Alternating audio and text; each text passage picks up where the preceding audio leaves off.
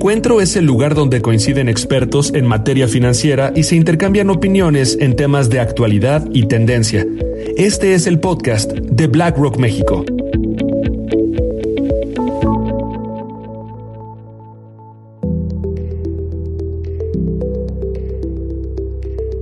Hola a todos y bienvenidos a Encuentro. En esta ocasión tenemos el gusto de tener con nosotros a Oso Traba. Oso Traba, seguro muchos de ustedes ya lo conocerán, tiene su podcast Cracks y aparte participa en una serie de emprendimientos, conferencista y un montón de cosas que ahorita iremos platicando, ¿no? Pero no me quiero quedar corto con la introducción porque ya habrá tiempo para entrar a mucho más detalle. Oso, bienvenido. Muchas gracias, Álvaro. Gracias por la invitación. La verdad es que nosotros encantados de recibirte, pero parte de lo que me gustaría preguntarte, y, y por eso introduje la conversación de esta manera, es ¿quién es Oso Traba para los que todavía no te conocen tan bien? Bueno, es una pregunta que así responderla en tercera persona hasta me pone incómodo. Es complicado. ¿Quién es Oso Traba? Bueno, a ver, yo eh, soy mexicano, tengo 42 años, casi 43, casado, con dos hijos.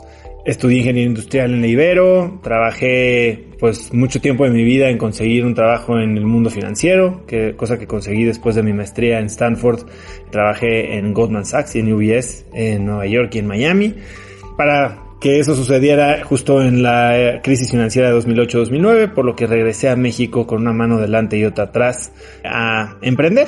Y llevo desde 2009 emprendiendo empresas podrían decirle de alto impacto. Empecé por empresas que no eran de tecnología. Tenía, mi primer emprendimiento fue una empresa que se llamaba Lo Mío es Tuyo, que eh, era una cadena de tiendas en las que comprábamos y vendíamos electrónica seminueva. Levantamos varias rondas de capital antes de que eso existiera en México y terminamos vendiéndola a un fondo de capital privado norteamericano. Y después pues me seguí en ese caminito. Emprendí Instafit en 2013, una empresa con la que también levantamos varias rondas de capital, ya de venture. Tenemos inversionistas mexicanos, inversionistas extranjeros eh, y sigue, sigue corriendo, es una empresa rentable.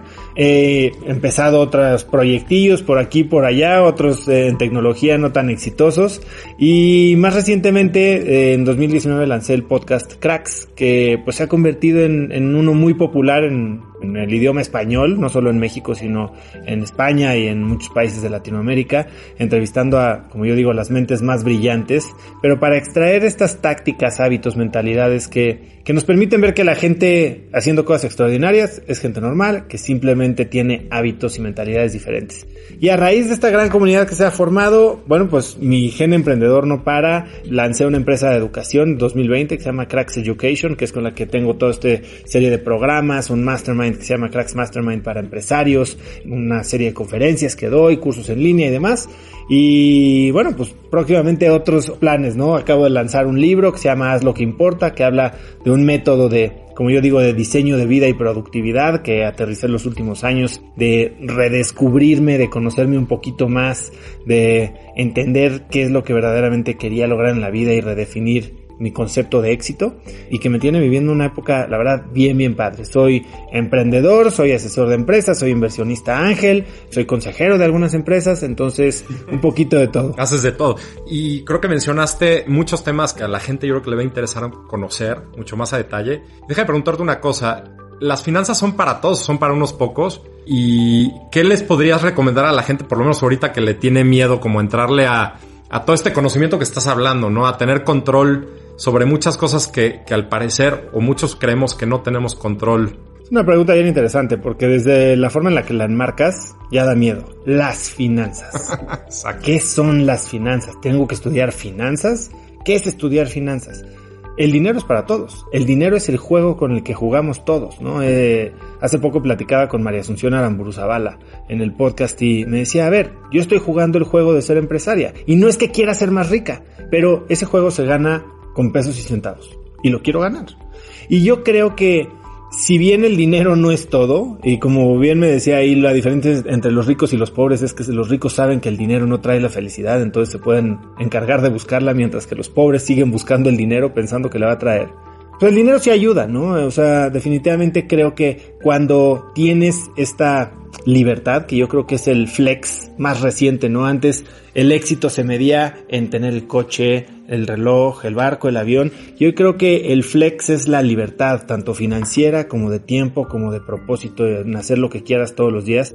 ciertamente el dinero te da una plataforma para hacer eso, ¿no? Para despertarte y trabajar en lo que tú quieras. No para no trabajar, para trabajar en lo que tú quieras sin preocupación de cómo vas a pagar las cuentas de esa semana. Sí, te da tranquilidad, te, te permite como... Te da libertad, te da libertad. El dinero es libertad. Creo que para mucha gente el dinero les da lejos de la libertad, les da la esclavitud y se vuelven esclavos del propio dinero, pero el dinero bien manejado es una gran herramienta, que sí es para todos, es el juego que estamos jugando. Totalmente de acuerdo, para todos y como tú dices, o sea, no es un tema que deba de intimidar. El problema es que también a lo que mencionas tiene un componente como que la gente utiliza como para aspiracionar. No sé este si para aspirar. Yo creo que la gente que sabe de finanzas utiliza los conceptos de finanzas para alienar, para alejarse, para protegerse. Es incluso, yo creo que a veces hasta una armadura.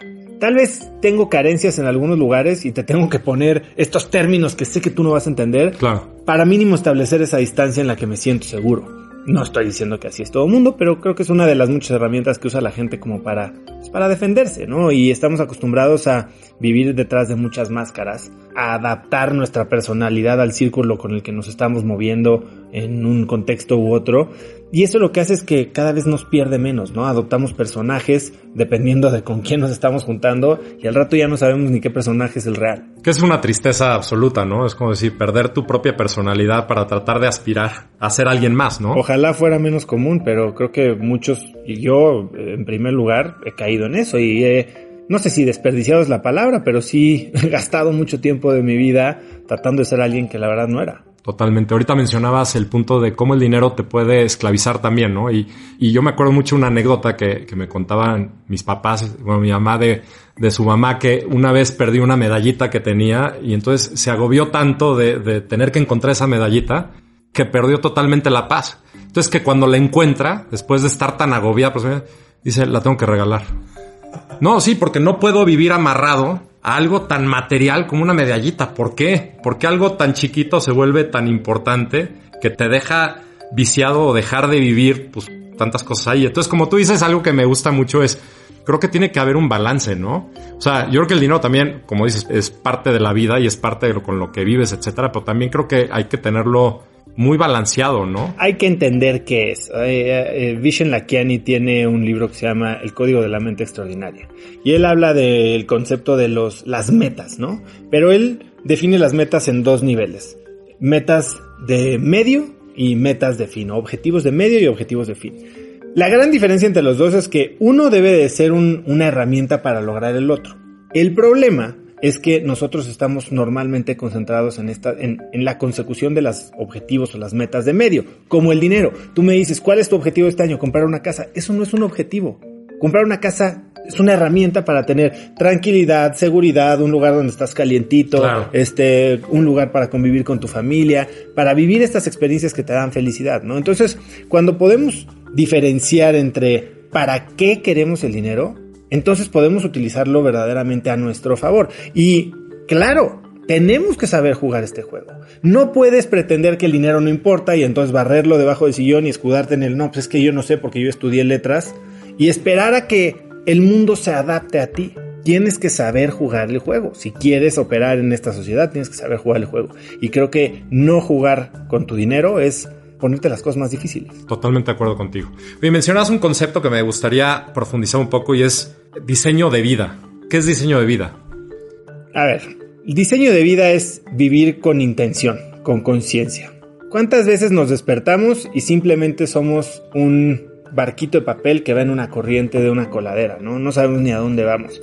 Y esto es un día, dos días, un mes, y la realidad es que para muchos de nosotros Tomamos una decisión tal vez a los 17 años de que íbamos a estudiar y a partir de eso no la hemos cuestionado. Tomamos una decisión de con quién eh, íbamos a juntarnos en secundaria y nunca lo hemos cuestionado. Eh, o de en qué ciudad íbamos a vivir o qué religión íbamos a tener y nunca lo hemos cuestionado.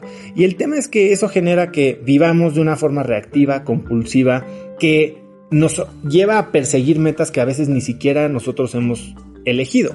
Yo cuando elegí, entre comillas, esta meta de ser banquero y llegar a a, Nueva York y tener un puesto en el que la gente dijera, wow, qué buen puesto, eso creí que era el éxito, pero nunca me acuerdo de haberlo escogido conscientemente. Creo que estaba tratando de satisfacer alguna expectativa tal vez tácita, tal vez imaginaria de mis papás o de mis tíos o de mis amigos. Y cuando lo logré, pues me di cuenta que no era lo que yo quería. Yo por 20 años de mi vida me definí como alguien pragmático, cuadrado, ingeniero, MBA, eh, financiero, eh, cero creativo, ¿no? Yo era el ejecutor. Y hoy si me preguntas, soy o, me siento mucho más feliz, más a gusto y no solo eso, más efectivo cuando soy más creativo. ¿Cuál fue tu punto de inflexión? O sea, porque de cierta manera, yo creo que mucha gente la que nos está oyendo está como en el mismo punto que, que tú tuviste alguna vez. Dice, híjole, voy con el ritmo, voy con la atracción que he llevado siempre. Mande. Fácil, no le muevas. Eh, claro, ¿no? Dices, oye, eh, me encanta el status quo en ciertos...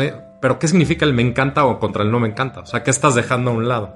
Sí, creo que la, frustración de repente. A ver, no digo que todos los que están felices en su vida ahorita como ah, están haciendo está mal, ¿no? Claro. Pero hay mucha gente que empieza a sentir esta, primero un cosquilleo en la panza y después una frustración que se acumula al grado de que hay días que deciden tirar toda la basura, ¿no? Y, y cuestionarse quiénes son realmente. Pero no tiene que llegar a eso. Ahora, para muchos creo que llega este momento de quiebre, ¿no? Este lugar en el que les grita el jefe por última vez y salen y le avientan el vaso y tiran la computadora o un día de la nada chocan el coche y eso sienten que se les desmorona el mundo.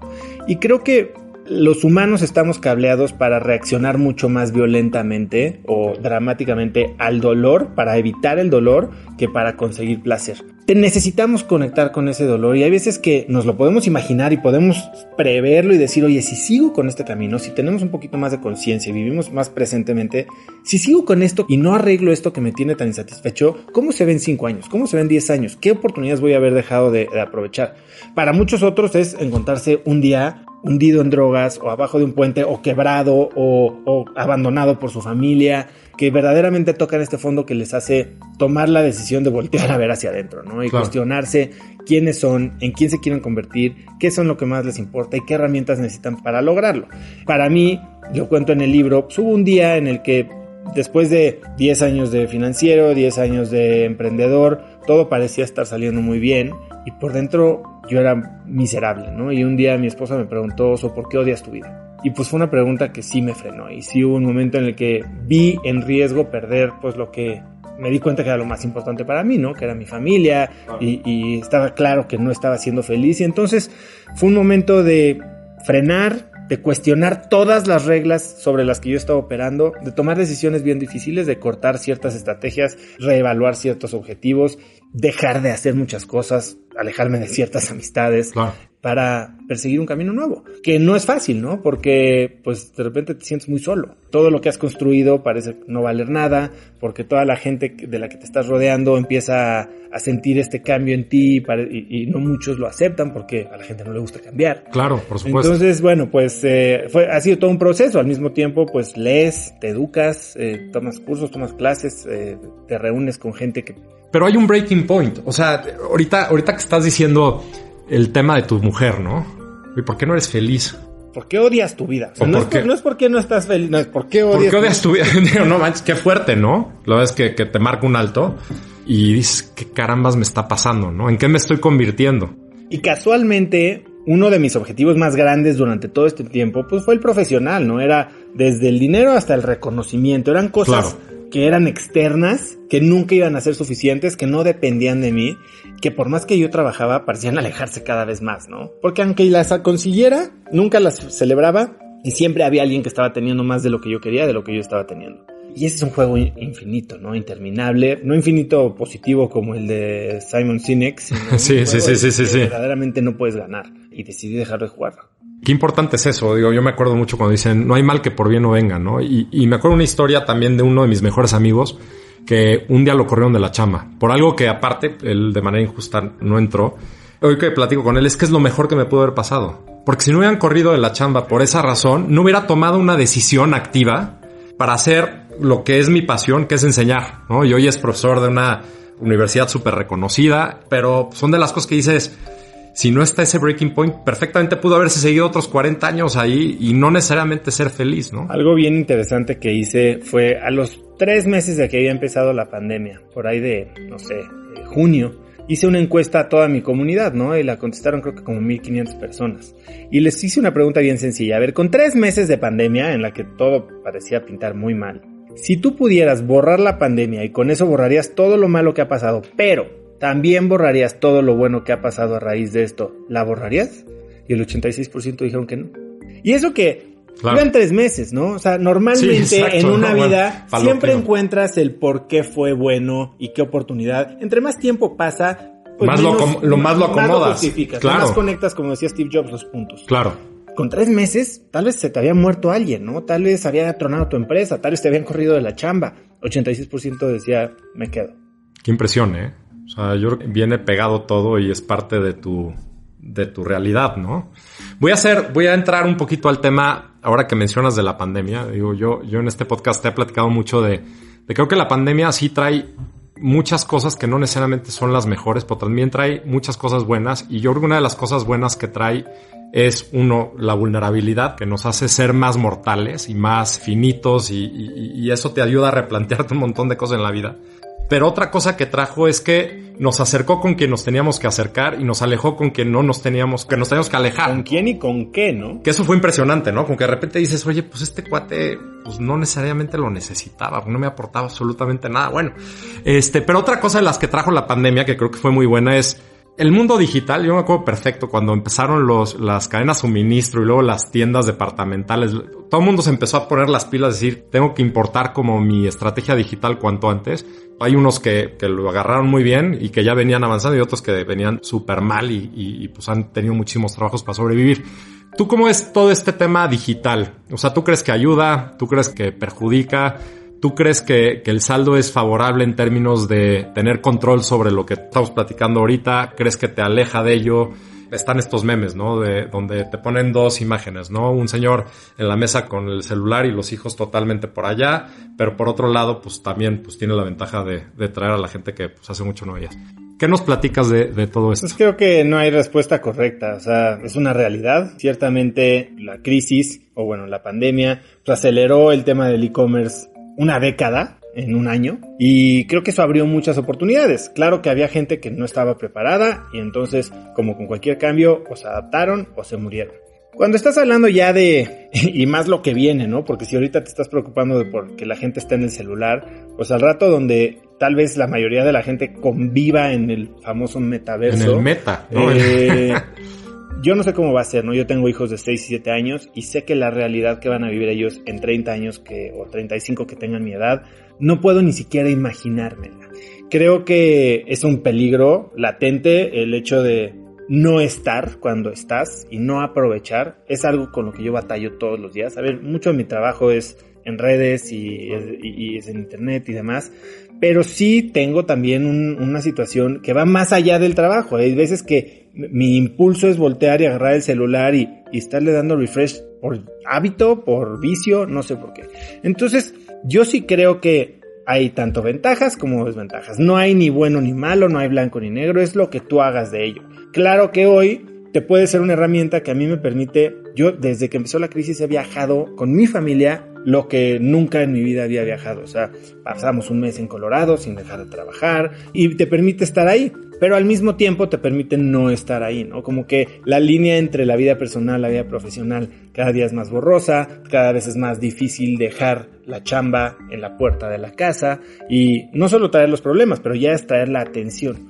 Entonces creo que es como todos, ¿no? Una herramienta. El fuego es una es, es, malo, el fuego quema ciudades, pero el fuego también nos ayuda a cocinar y crecer nuestra sí, es como lo cognitivo, ¿no? cognitiva. Entonces, definitivamente es una de estas herramientas que pueden tener lados buenos, lados malos y que hay que ser conscientes de cómo las usamos. Como todo, igual que con el dinero, cuando nos hacemos herramientas de la herramienta, entonces pues perdemos, ¿no? Necesitamos al menos tratar de mantenernos en control, para eso hay que estar conscientes de lo que estamos haciendo y de repente evitar llegar a estos puntos en los de por qué odias tu vida y, y, escuchar un poco el feedback de lo que está pasando alrededor, ¿no? Yo sí me he cachado y me culpo comiendo con mis hijos y, y simplemente no poniéndoles atención porque estoy viendo un meme y me, hasta me da pena decir. Oye, qué poderoso y a su vez qué tan difícil puede ser el, el mindfulness, ¿no? El, el, concepto de estar. Y es más allá de la meditación. No, no, no, y yo no, yo no me voy a, a ese lado, es estar. Y estoy realmente contigo platicando, no estoy pensando. Qué es lo que más disfruto del podcast y creo que es, es ese momento. Yo soy alguien que hablo mucho. O sea, yo con mis equipos a veces peco de contrario a lo que me decía Alejandro Ramírez, que él hace juntas de seis horas en las que el último en hablar es él, yo normalmente estoy hablando y dando la dirección y demás, y, y es un estilo de liderazgo que a veces me funciona, a veces no, pero el podcast me da esta oportunidad casi casi que obligatoria de callarme la boca y escuchar. Y son dos horas en las que tengo una persona verdaderamente extraordinaria enfrente de mí, compartiéndome las lecciones más valiosas de su vida y escucharlo. El otro día estaba viendo yo una entrevista entre Mark Zuckerberg, justo hablando del metaverso, y Gary Vaynerchuk. Y pues Gary Vaynerchuk sí es alguien muy picudo, pero no es Mark Zuckerberg, ¿no? Y sobre todo en el tema, en el poder y en el alcance y en la influencia que tiene en la construcción de este futuro tecnológico. Y si tienes 35 minutos con Mark Zuckerberg, pues creo que los aprovechas, ¿no? Pero no, él no paró de interrumpir a Mark Zuckerberg, al grado de que parecía que quería que Mark lo entrevistara a él. Entonces, Hoy me toca escucharte a ti. Hoy ya no te voy a entrevistar. ya, ya, ya no te voy a interrumpir, me toca escucharte. Creo que, creo que hay momentos para hablar y hay momentos para, para escuchar, ¿no? O sea, se dice que oímos para tres cosas. Oímos para ganar, oímos para resolver, oímos para aprender los hombres, este, muy, muy probablemente y la gente alfa está buscando ganar, ¿no? O incluso esta pelea que tengo mucho con Lu, que ella, mi esposa, me cuenta un problema y automáticamente quiero darle una, una solución. Cuando me dice no quiero solución, quiero que nada más que me oigas, ¿no? Y muy pocas veces eh, escuchamos para aprender. Y creo que esa es la gran oportunidad, ¿no? Y, y regresando para amarrarlo bien, a estar presente, a estar consciente, a aprovechar el momento y verdaderamente saber que no sabemos todo, ¿no? Oye, y ahorita que te escucho, no sé cómo me acuerdo de, de muchas anécdotas de mi vida. Yo soy de profesión abogado y luego ya me metí como en la parte de negocios y, y ahorita ya no practico la abogacía, hago otras cosas, pero, pero me acuerdo en las sobremesas de mi casa que me decían mis papás, es que tú todavía no acabas de oír y ya tienes la respuesta. O sea, no sabes ni lo que voy a acabar de decirte y ya me quieres contestar. Cállate, escucha. ¿Y qué razón tenían? Pero a tu punto es estar donde debes de estar escuchar a quien tienes enfrente y disfrutar el momento. Yo creo que eso es poderosísimo. Sí, algo que quiero hacer, que a ver si me atrevo, es hace poco uno de mis socios, un amigo y, invitado al podcast, eh, Jorge Rosas, estábamos a punto de firmar un deal en el que invertimos juntos y nos dejó de contestar WhatsApp por dos horas, tres horas, un día. Pensamos que algo le había pasado. Empezamos a ver, él vivía en Querétaro, a buscar quién vivía en Querétaro. Al día siguiente nos dijo, oye, ¿qué, ¿qué onda? ¿Dónde estabas? hice mi fast de tecnología, no les avisé y nosotros como que un fast de tecnología. Está increíble. Sí, sí, sí. Y es algo que creo que la comunidad judía hace de forma muy natural con, con Shabbat. Con Shabbat, lo dejo a un lado. Dejan viernes 6 de la tarde hasta el sábado en la noche y creo que es una práctica padrísima y te das cuenta que nada va a pasar, no es ni tan importante ni tan urgente. todos somos súper prescindibles. menos en un fin de semana quiero hacerlo, todavía no me atrevo. He hecho fasts de muchas cosas, de cafeína, de comida, de del celular, que yo creo que es lo más dañino. Todavía no, no llego a Hay que irse al desierto, ¿no? Sin ningún tipo de... y perderte un rato, ¿no? Sí, antes mi refugio eran los vuelos donde no había internet, ahora... No, ya tienes hasta WhatsApp gratis, ¿no? Este, en muchos, una, una, una locura. Oye, volviendo al tema de la educación, algo que, que platicamos mucho en este podcast es la importancia que tiene la educación en nuestras vidas uno, que nunca es tarde para, para aprender, y eso creo que lo has estado mencionando. Y sobre todo, volviendo al tema de las finanzas, qué importante es la educación financiera para empoderarnos y para tener el control que muchas veces queremos no tener, ¿no? A caras de lo que quieras, a caras de, de tu retiro, que creo que es muy importante, pero también a caras de tu siguiente proyecto de vida. O sea, ¿qué rol juega la educación en tu manera de ver las cosas dentro de la capacidad que tenemos de controlar nuestras vidas? Bueno, nada más para que quede claro, para mí la educación o el aprendizaje continuo es, no, es, no es un aspecto de mi vida, es un valor. O sea, para mí es algo que es crucial. Para mí es algo que si no estoy aprendiendo, me siento, me, muero un poquito, ¿sabes? Eh, lo decía Ricardo Weather, fundador de Justo y que fue presidente global de Cabify. Yo siempre estoy en modo aprendiz. Y creo que no que nunca es tarde para aprender, al contrario, siempre es momento de aprender. Si, si no estás aprendiendo, estás, te estás quedando estancado. El mundo sigue aprendiendo. ¿Tú crees que cuando no te mueves, nada más no pierdes? No. Es como la inflación. La inteligencia de la gente sigue creciendo. Y si tú no creces, entonces te estás haciendo más chiquito. De acuerdo. Y el aprendizaje es una manera de, de, de seguir creciendo, ¿no? No puedes aprovechar oportunidades si no las ves. No puedes ver oportunidades si no sabes que existen. Entonces, creo que rodearte de gente que sabe cosas diferentes que tú, salirte de tu círculo, que eso es clave, regresando al punto de redes sociales. Hoy los algoritmos nos anichan más y más y más y más y parece que todo el mundo piensa igual que nosotros y nuestros amigos tienen la misma opinión sobre la misma película, sobre el mismo político, sobre la misma fondo de inversión. Tienes que rodearte de gente que te dé una visión fresca, a veces antagónica, que no significa que sea tu enemigo. Entonces, solo así vas a poder descubrir. Y es lo que me gusta un poquito de Cracks, que si bien entrevisto a muchos emprendedores, muchos empresarios, también de repente le echo un poco de sal y pimienta por ahí, ¿no? En artistas, deportistas, coaches tántricos. O sea, y, y la idea es entender cómo los retos humanos en cualquier dimensión de la personalidad se repiten sin importar género, estatus social, profesión, disciplina. y creo que eso es muy importante. Digo, ahorita me acordé de un, dicho, dice, no hay nada peor que no saber que no sabes. Pero, pero piensa, o sea, pasa mucho. Epicteto decía que no puedes aprender aquello que crees que ya sabes. Y eso de no saber lo que no sabes es algo que se llama la cúspide del monte de la estupidez en un modelo que se llama Donning-Kruger. Donning-Kruger te grafica en la Y el nivel de confianza que tienes y en la X el nivel de conocimiento real que tienes. Entonces a veces tienes un poquito de conocimiento, tú lees un blog, lees un libro, ves un documental y ahora resulta que eres un expertazo. Sí, claro. Y ahorita todos son expertos de todo, claro. Pero nada más aprendes un poquito más y entonces llegas a lo que le llaman el, el Valley of Despair, ¿no? te das cuenta que soy un verdadero idiota, no sé nada de lo que estoy hablando y ahora sé todo lo que no sé. El peligro es cuando no sabes lo que no sabes, cuando crees que sabes todo.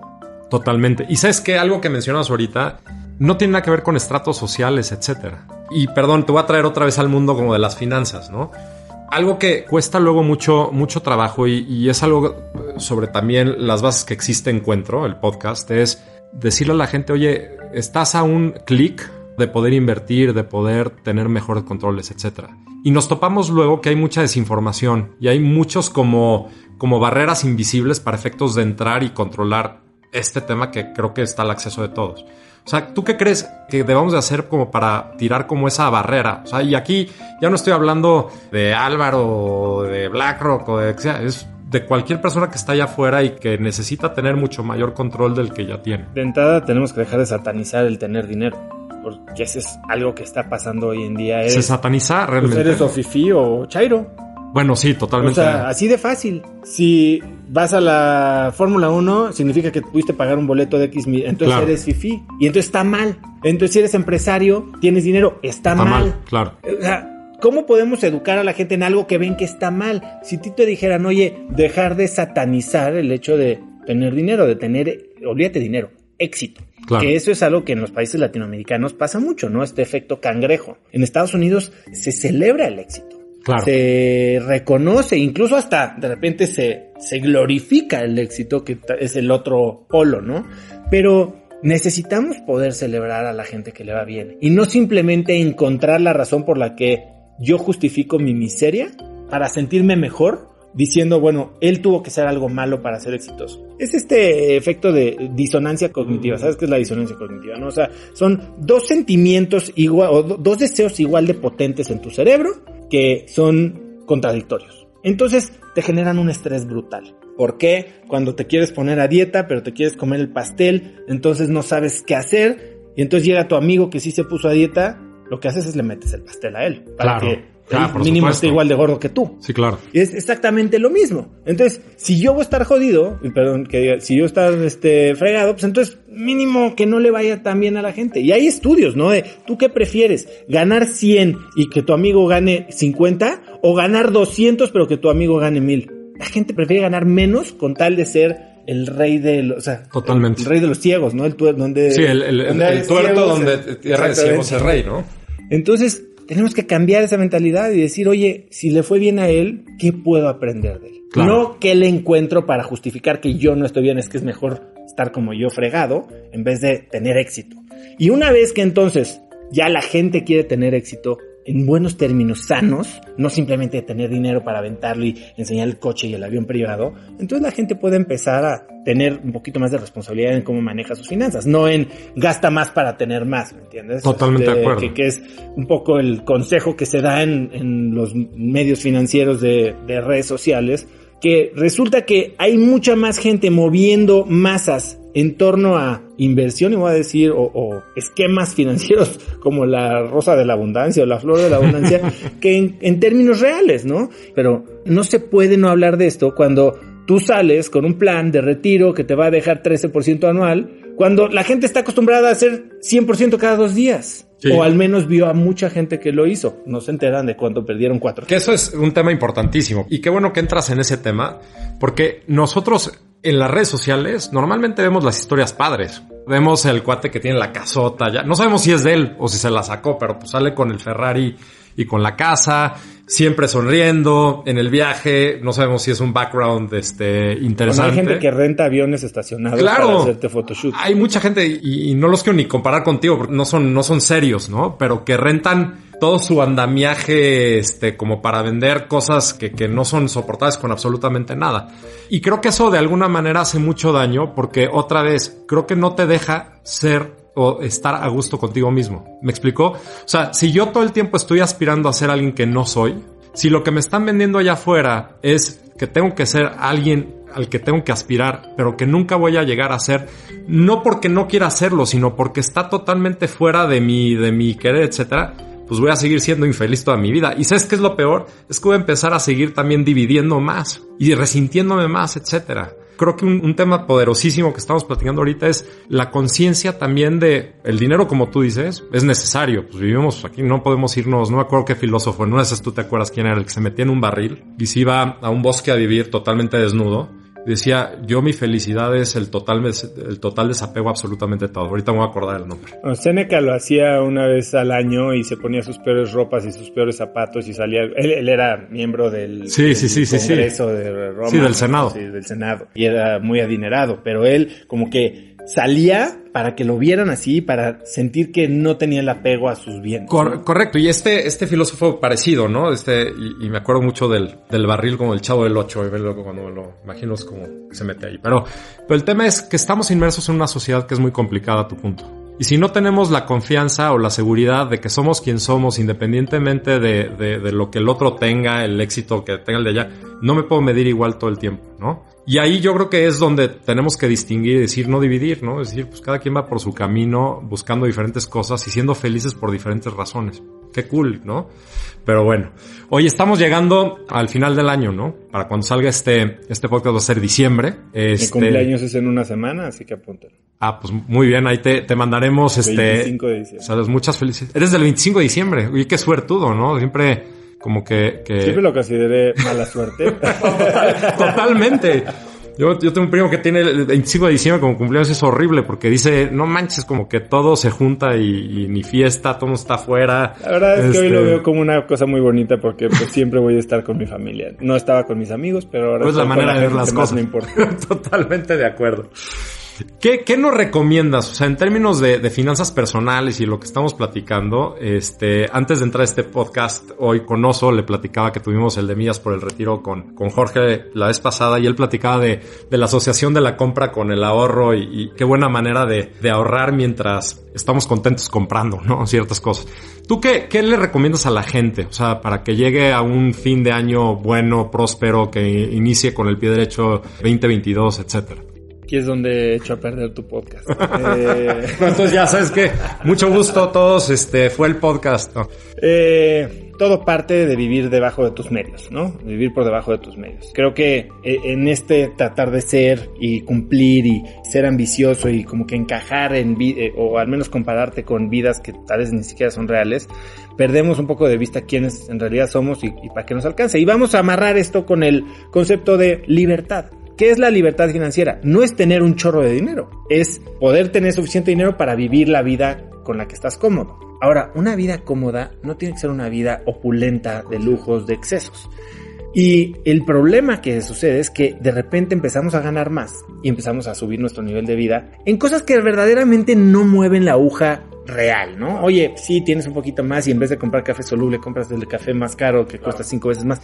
Sinceramente no son cosas esenciales o, verdaderamente valiosas. Entonces, si constantemente estás analizando tu vida entendiendo qué es lo que te importa mucho, qué verdaderamente disfrutas y ahí sí gastando todo lo que puedas, pero siendo totalmente frugal en los lados que no. Creo que puedes tener esa libertad financiera mucho más rápido de lo que crees.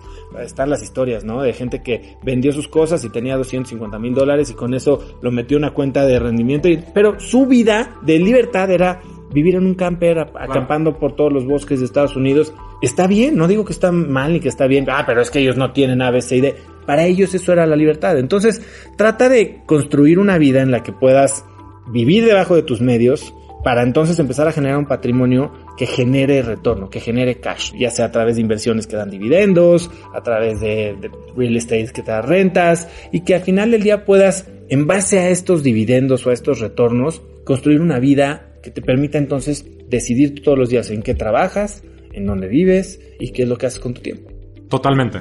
Oye, estamos llegando ya al final del podcast. Primero que nada, mil, mil gracias por estar con nosotros hoy. La conversación buenísima. Pero antes de, cerrar, algo más que te gustaría que, la gente que nos está escuchando se quede.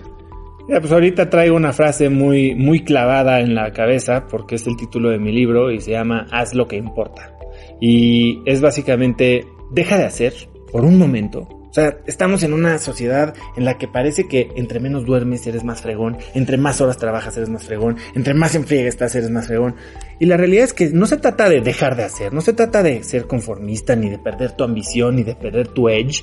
Se trata de hacer las cosas que importan, de entender quién eres tú, en quién te quieres convertir y qué es lo que tienes que hacer para llegar ahí. Cuando tienes esa claridad, entonces puedes aprovechar oportunidades sin distraerte por cosas que te van a simplemente desviar, quitar el tiempo, quitar recursos y dedicarle tu energía a las cosas que te mueven por dentro y diseñar la vida que quieres vivir. Ya, está buenísimo. O sea, lo que tenemos que aspirar todos, Jorge, es a la libertad y a la felicidad. Y lo, lo que creo que es más importante recordar es que ya somos libres. O sea, es un tema de decidir cómo quieres vivirlo. Y yo creo que a través de dejarte comparar, a través de definir tus propias metas, tus propios sueños, vivirlos con la gente que quieres, llegar a los lugares que quieres estar sin, sin distraerte en medio, creo que, creo que pues, es algo que suma, suma, ¿no? Y si te suma a ti como persona y haces el bien, seguro suma a los de alrededor porque te ven contento, te ven feliz, te ven pleno y contagias, porque eso es cierto. O sea, todo el tiempo estás contagiando y irradias esa, esa buena energía, ¿no? Totalmente, y eso se regresa. No es magia, se regresa. Simplemente trata bien a la gente, ayúdalos y ellos te van a ayudar. Totalmente. Oso, muchísimas gracias por estar con nosotros en Encuentro y ojalá sea la primera de muchas veces que platicamos. Muchas gracias por la invitación. Gracias.